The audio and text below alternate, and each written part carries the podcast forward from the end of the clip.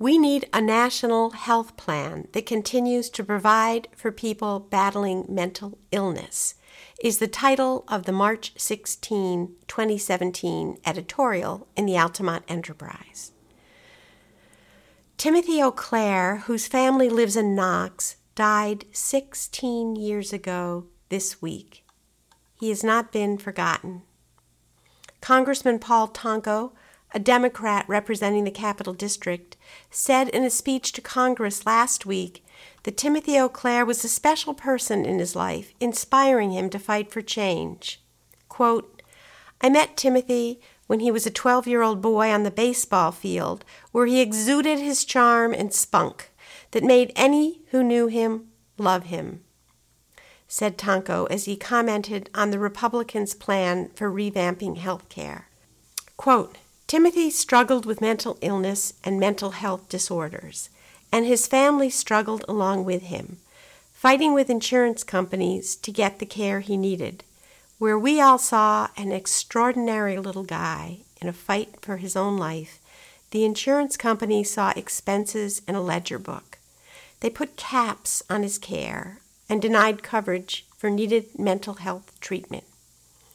When Timothy received the care he needed, he thrived. Things got worse for Timothy.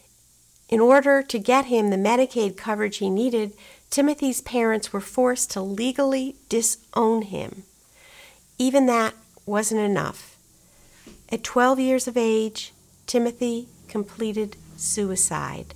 End quote. If the current health care bill were adopted, even that draconian measure of families relinquishing their children so that they could be covered by Medicaid, as so many were forced to do, would not work. According to an analysis from healthcare economist Sherry Glied of New York University and Richard Frank of Harvard, the Republican plan, if adopted, could end coverage for 1.3 million people with behavioral health needs. Medicaid, which has long provided insurance, a safety net for poor Americans, would be undermined. The House of Representatives bill does away with a mandate for substance abuse and mental health coverage. Under the Affordable Care Act, known as Obamacare, mental health services and addiction treatment were newly defined as, quote, essential health benefits, so that Medicaid and other insurers were required to cover them. At the same time, Obamacare offered states billions of dollars to expand Medicaid to people just over the poverty line. Not only were more patients helped, but with matching federal dollars as a prompt, states expanded behavioral health services. We have covered too many suicides and too many deaths from drug overdoses not to see the absolute necessity for mental health coverage. In 2009, after a vibrant Guilderland 16 year old killed herself, Melanie Porto, who was the director of the Suicide Prevention Initiative for the state's Office of Mental Health, told us that more than 90% of the youth who kill themselves suffer from a diagnosable and treatable mental illness at the time of their death. How can we, as a nation, not provide help to people who would die without it? After Timothy O'Clair's death, his family worked to pass legislation in New York that would not discriminate against those with mental illness, so that they would get the same coverage as those with physical illnesses. Paul Tonko was a state assemblyman then and a sponsor of the bill. Timothy's law became effective in 2007 with a two year sunset clause to provide a study on its cost effectiveness. In May of 2009, the state's insurance department released an actuarial study that said the law had considerably increased mental health parity at a nominal cost to employers. The law became permanent later that year. Although no price tag has been released for the Republican health care plan, it's clear the proposal would change the financial underpinnings of the Medicaid program, shifting more costs to the states. Now the financial support from the federal government is open ended. The new plan is to have a capped system with federal money issued on a per capita basis.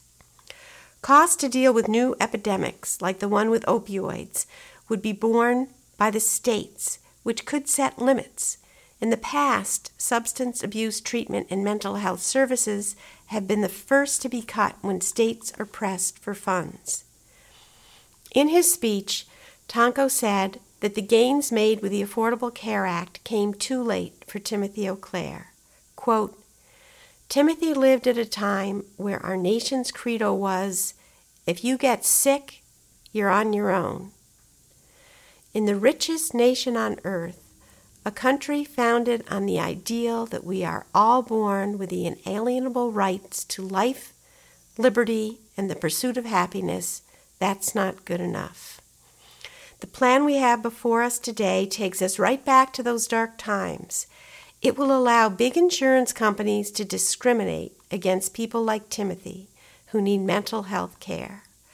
It will provide less help to low and middle income families in order to pay for a $195,000 annual tax break for the wealthiest one tenth of 1%. Even by the rosiest estimates, this plan will rip health care coverage away from millions of people, said Tonko. He ended his speech by envisioning Timothy O'Clair, quote, looking down from heaven, watching us to make sure the next little leaguer who needs our help is taken care of and that we do right by our friends and neighbors who are counting on us. End quote. We believe the actuarial analysis that was performed in New York State and was a prerequisite to having Timothy's law become permanent would apply to the rest of the nation as well. The cost is nominal, the benefits are great. We need to help those who are most vulnerable among us to strengthen our society as a whole. If those with mental illness, and yes, they are illnesses, not moral weaknesses. If those with mental illness are helped to become healthy, we all benefit. Kids like Timothy O'Clair, with the proper medical treatment, can grow up to be a contributing member of our society. We admire and respect the O'Clair family for fighting for change here in New York in Timothy's name, and we hope on the national stage his story was heard through Congressman Tonko's carefully chosen words. We hope the message resonates from here to heaven.